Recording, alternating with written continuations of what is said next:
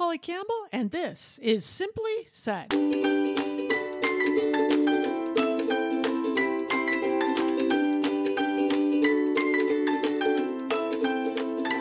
Hello, hello, hello. I'm Polly, and this is the show where we talk about how to live well, do good, and be happy so that we can do the work that matters and create the lives we want to live. And today we're talking about the nature of knowledge. What is the nature of wisdom? How can we get it, use it, share it? We're getting into all of this with Dawna Markova today. Dawna is the author of Living a Loved Life, Awakening Wisdom Through Stories of Inspiration, Challenge, and Possibility, and more than a dozen other books. She is also a teacher, psychotherapist, researcher, executive advisor, organizational fairy godmother, and one of the creators of the best selling Random Acts of Kindness series. Dawna, welcome to the show. Aloha and thank you. It's a delight to hear your voice. Well, I think you are the first organizational fairy godmother I've ever had on the program. what does that mean? Well, I guess it depends upon who hears it and what comes into their mind.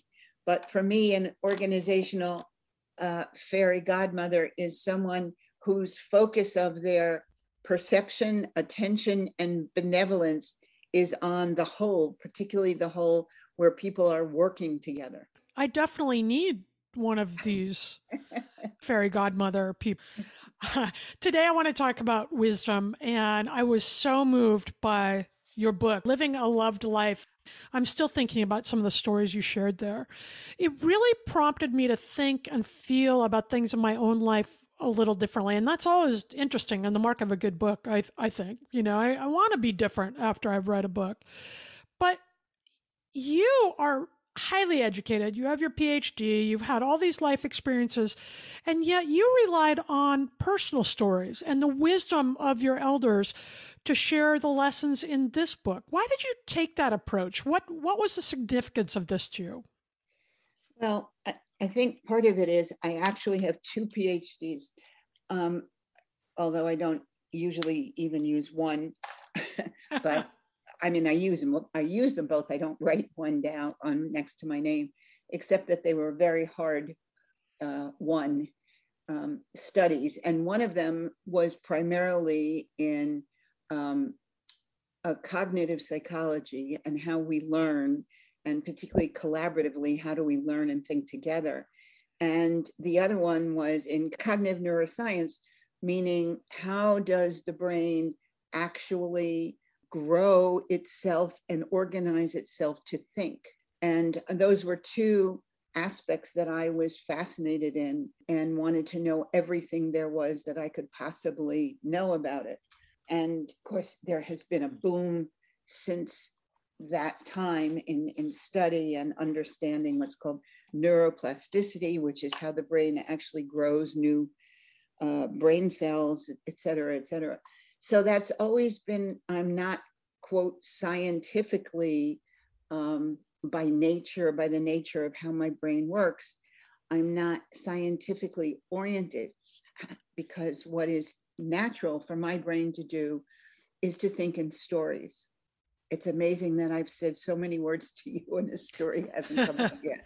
Yet, but it's just my mind creates webs and you know some brains naturally create straight lines and dots and some loops back to the past and forward to the future mind creates stories and i believe that stories are the connective tissues between us they connect all of our experiences together and they connect one of us to another of us and as far as i know there has never been a culture or a time when there was not storytelling so I don't have to practice storytelling. It just kind of comes naturally to me.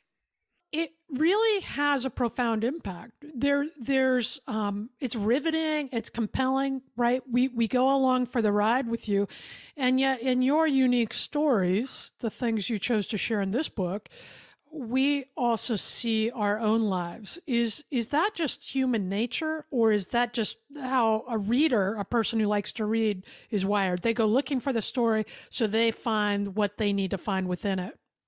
Um, it's a great question.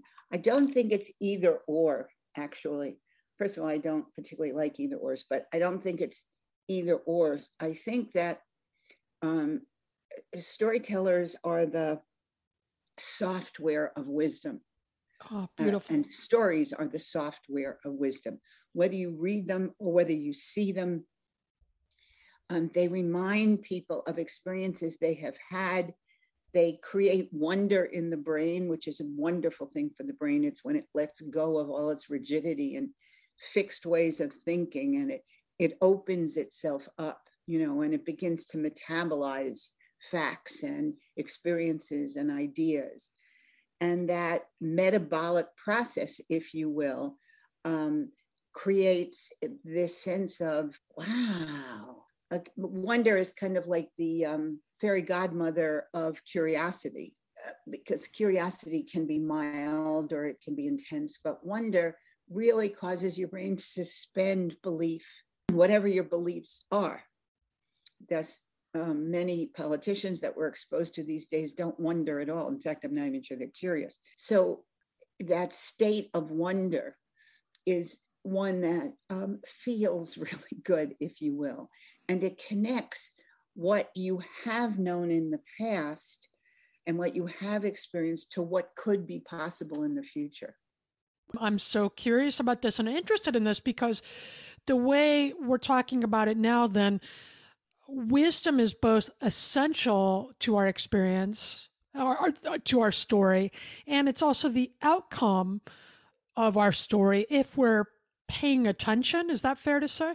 Well well put but not yes if, if we're giving attention okay see one of the ways that we have been misled by our language particularly english but other languages too when you pay something, it's like paying a toll to cross from one side of the bridge to the other. Um, attention is one of the most valuable currencies that the brain has. Where you direct it, how you give it, um, uh, what new cells are made. Um, so, attention is a very uh, precious currency of the brain, of the whole neurological system, actually. And so, it isn't something that you pay, but in school, we're taught to pay attention. And what that means is that limits attention to just one kind of linear giving of attention to one thing at a time. But creativity, on the other hand, um, is a giving of attention to many things. It's a webbing. How does this connect to this? What if this did that, but then did this? Um, so it's it creates a larger, wider span of possibility than paying attention. And most of us are not aware of that. And so we are constantly captured. Our attention is captured into one thing, one program on the news, or one thing that one person said in, in 20 minutes. There's one thing that your brain hangs on to or is told to hang on to and your brain doesn't have the chance to get curious, to uh, examine, explore. Um, so, uh, the, one of the things that we know, I think I can say that in neuroscience, is that um, the wider your capacity to give your attention to new things, the more um, growth there is in your brain. I call it neophilia love of new things. Um, and so, when, for instance, uh, my husband and I have a practice we do every Sunday, we leave the house, we get to a corner, and he goes first, or I go first, and we say right. Then the next corner, the other one says left, then right, then left. We go back and forth, and until we, we are someplace we've never been before. And that makes the brain come alive. And the two things we know that help the brain come alive are exercise and new experience. My next question was going to be how do we start creating these webs? But then you're talking about eh, welcoming novelty in and not only welcoming that, but deliberately seeking it. Yes. And, and, directing your questioning to other people um, with your curiosity in your voice as to rather than what you do in school today, you know, um, what excited you today or you know what experience did you have that confused you today Um, where did you give your attention today? Um, what did you learn today? And what did you experience today? Um, what did you give today? To questions that aren't memorized, but where there is genuine curiosity and wonder in them, and you'll create a connection. Whereas what you learn in school today, you, there's no create connection created whatsoever. Mm-hmm. In your book, I um, and I'm I'm holding it up in front of me again. I'm living a loved life. The book really is about your the wisdom you learned from your grandmother and the way she approached the world and and the way you connected with her and it, it served you throughout your life. And you write, Grandma says we all need to think with our brains, hearts, and bodies. Girls need to grow up to lead and boys to connect. Humans need to find ways to make possibilities from their differences, which I think is an important line for right now with where we are right now with the things happening around us in the world ways to make possibilities from our differences but it also kind of jives with what you're talking about right that that the differences then the novelty that we judge as being right or wrong is really an opportunity to connect and grow and and learn and develop our own wisdom for future generations and for ourselves to lead and and go through our challenges now Exactly, exactly. My grandmother, who was one of the uh, wisest people I've ever known, um, and she was a midwife um, and a healer. She never went to school a single day in her life, and she had 14 children. Um, she was an amazing woman. Anyway, she would never, you know, like I saw other grandmothers pinch the cheeks of their kids. That's not what my grandmother did. She took my fingers one by one. And she looked very carefully at each fingertip and then she kissed it. And then she took another one and she looked at it and she kissed it. And then she said, um, and I'm, I'm translating because she didn't really speak English. She spoke this mixture of languages that nobody could really understand. In all the history of humankind, has there been another with marks like these. Mm. And never again will there be another with marks like these because they prove you are one in a kind, you are unique, and the world needs you. And the moment you were born, life made a promise to the world your job is to find out what that promise was and live it. So that's what she would say to me over and over and over again. And um, decades later, actually, I had a phenomenal teacher whose name was Milton Erickson, and he gave me a homework assignment. I was very good at doing homework, I always did it. And it was to memorize my own fingerprints and draw them and learn to do that and I still can to this day, although my wow. fingers are more wrinkled than they used to be. but I can draw each of my 10 fingerprints. But he was trying to teach me the same thing. That, huh. So that reverence for ourself is not a fluffy, wuffy, whipped creamy thing to say, but the reverence for our uniqueness is built into us on a cellular level. How do we know our promise? I mean, people spend their lives looking for this, right? Or trying to understand, and, and we want the right answer. How do we know? Well, it's a great question. Um, and it isn't actually our promise, it's the promise life made mm. when we were born. Because basically, what she was saying was, you are such a unique, a, a miracle of uniqueness. All this, how you where you were born, how you were born, the genetic material, the, all of these experiences. So, my best way of knowing, um, of realizing this promise that is very difficult to articulate, it took me 18 books actually, and one is that um, when I'm coming closer and closer to living the promise that um, emanates from my uniqueness is that it literally energizes me. I have more energy while I'm doing it.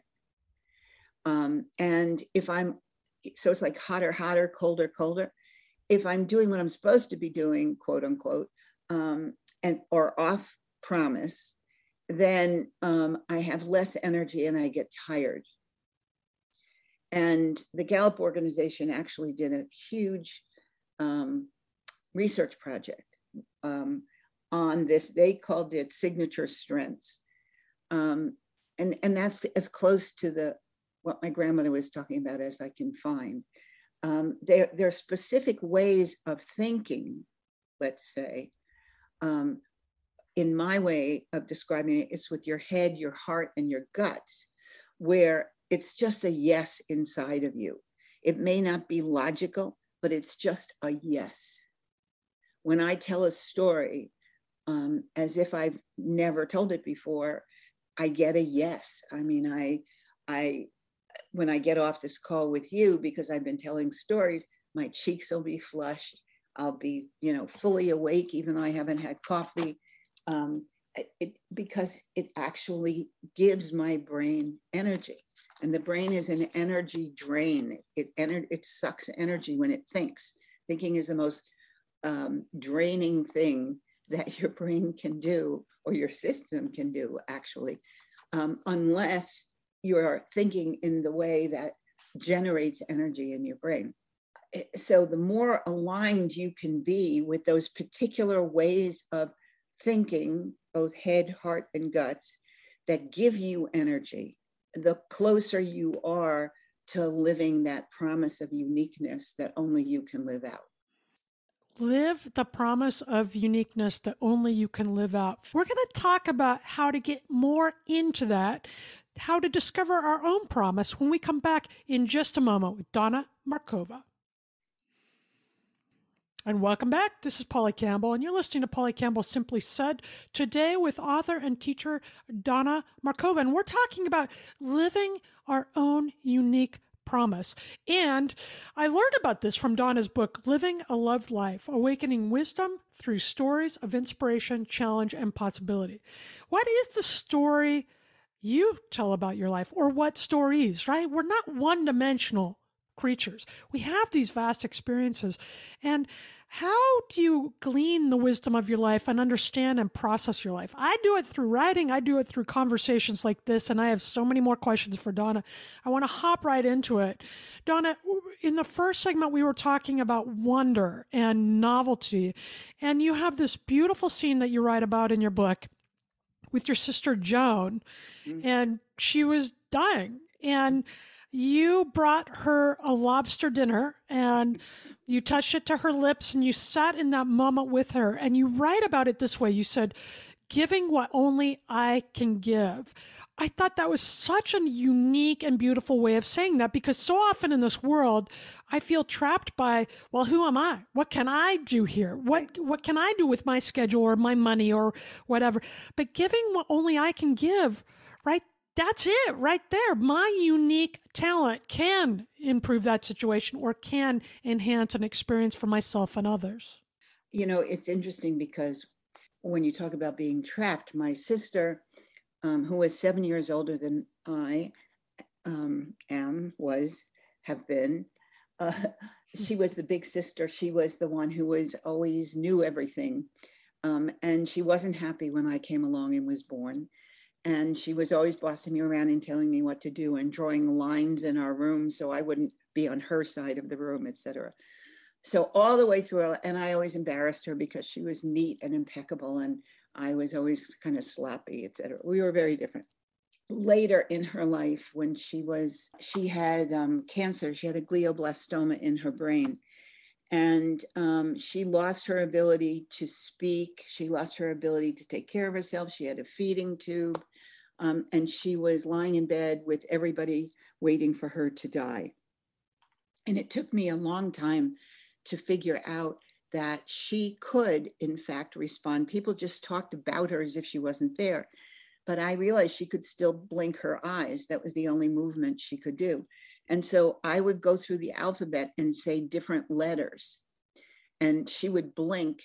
And through that method, we spelled out what it was she wanted to say. And so she said to me um, the first time we did it, what her blinking spelled out is when will this ugliness be over? her whole life was about art. And she was very active in the Denver Art Museum. And so to her, this was the ultimate ugliness, is what she was going through. Um, one of the things we shared, however, uh, it was one of the few things that we shared. She had to share everything. My parents were always saying, as they do with an older sister, you have to share with your little sister. Um, but she, we used to love both of us lobster. And my father would take us to this place called Lundy's and order this big, huge Maine lobsters. So one day when I was alone with her in her house in Denver, I went and um, bought a lobster and I bought a bottle of her favorite um, white wine that cost a fortune. and, um, I brought it home and um, I served it all up. And of course, she couldn't eat, but she could still taste. So I put a bib on her the way we used to wear bibs at Lundy's. And I dipped the lobster meat into um, the melted butter and I put it on her lips so she could taste it. And she closed her eyes in the corners of her mouth, tilted up. And then I put my finger in her outrageously expensive Chardonnay wine and I put it on her lips. And one tear rolled down one cheek and one tear rolled down the other cheek.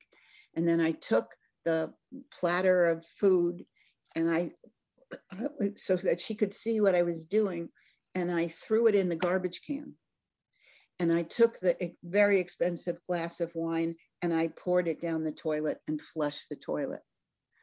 And the corners of her mouth just twitched and twitched because for once she didn't have to share mm-hmm. something with me. Now, nobody in the world could have done that. Nobody believed that she was actually communicating with her eye blinking. Um, but that was a gift that only I could give. And that didn't come from having a PhD. And that didn't come from being a storyteller that came from the wisdom of my experience with her from my heart, my guts, and my head. This is one of the things that I've been thinking about the last couple of weeks after reading that.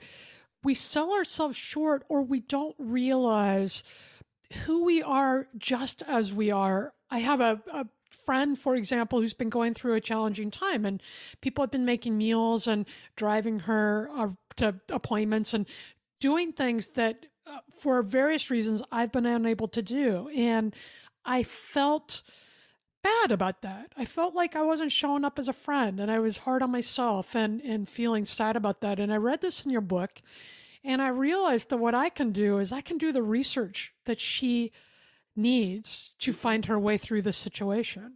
Mm-hmm. And I offered that. And it changed everything because that's something I do in my job. That's a skill that I have. It's an ability I have to be able to translate technical information into written material.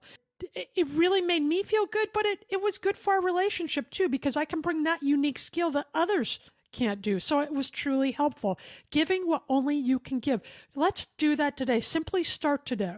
Know who you are and your unique talents and the way of expressing humor and compassion and give that. And it is enough. We need to do that for each other in this world right now. Well, one of the challenges we have, darling, is that from the time that we were educated, we were taught what we don't know. So you did a spelling test, and we were taught to direct our attention towards our deficits you got six wrong on the spelling test. Not you got 24 right. And we were taught over and over again to focus on what we don't know mm-hmm. and make that stronger. Well, most of the time, what we can do is make that mediocre, not make it stronger. right. So most of us don't even know. I work with CEOs and I ask them, so what are your what are your assets? What can you do really well? And they'll tell me about their companies. And no, no, you and your thinking and they can't tell me. They can tell me about the whole, but not about the donut. Mm. That's a good question. That's worth thinking about today. Mm-hmm. What are your assets? What can you offer to your family, to your friends, to the world that only you can offer? And don't play small here. Challenge right. yourself, right? right? Because you have them. Dawna, this has been a complete joy. Thank you very much for taking time. Where can people find your book, Living a Love Life, and more of the work you're doing? Well, it's on um, Amazon. It's in any bookstore. Um, and I have a website that's www Dawna Markova, D A W N A Markova, M A R K O V A dot com. Pretty much anything. Fantastic. Check out Dawna's work and check out this book, Living a Love Life Awakening Wisdom Through Stories of Inspiration, Challenge, and Possibility. The stories are powerful, and you will see yourself reflected in these as well. Listen, one thing Dawna writes in her book, she writes, we cannot get rid of pain, suffering, or sorrow. You just have to practice touching them with tenderness and caring. Remember what really matters while living in wide open wonder. I think that's important wisdom for today as we head through it into the next challenge and the next possibility. Thank you for joining me here today. When we live our promise, when we seek out novelty in our lives, then we can contribute our assets. And I think that changes the world. It will certainly help us all live well, do good, and be happy. Welcome to Ringside with Ray and Prince. My name is Ray Leonard Jr. Oh, is that the shit? No, that's just my dad. My name is Prince Daniels Jr. Daniels again with a big hole. Touchdown. On this show, we come to humanize Athletes, entertainers, business executives. We're going to see what makes them tick. Tuesdays, 10 a.m. Pacific time on Spotify, Apple, Amazon, and wherever you get your podcasts. We'll see you there. Peace and power. Electricast. Welcome to Transforming 45, the podcast that celebrates the incredible power of passionate voices. I'm your host, Lisa Boat. Join me in conversation with heart led humans who share their deeply personal stories of transformation.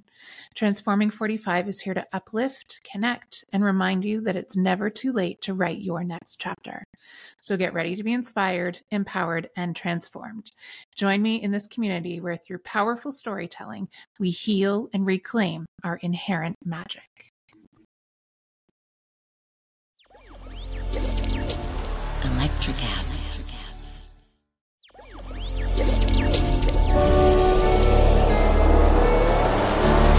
Electric acid.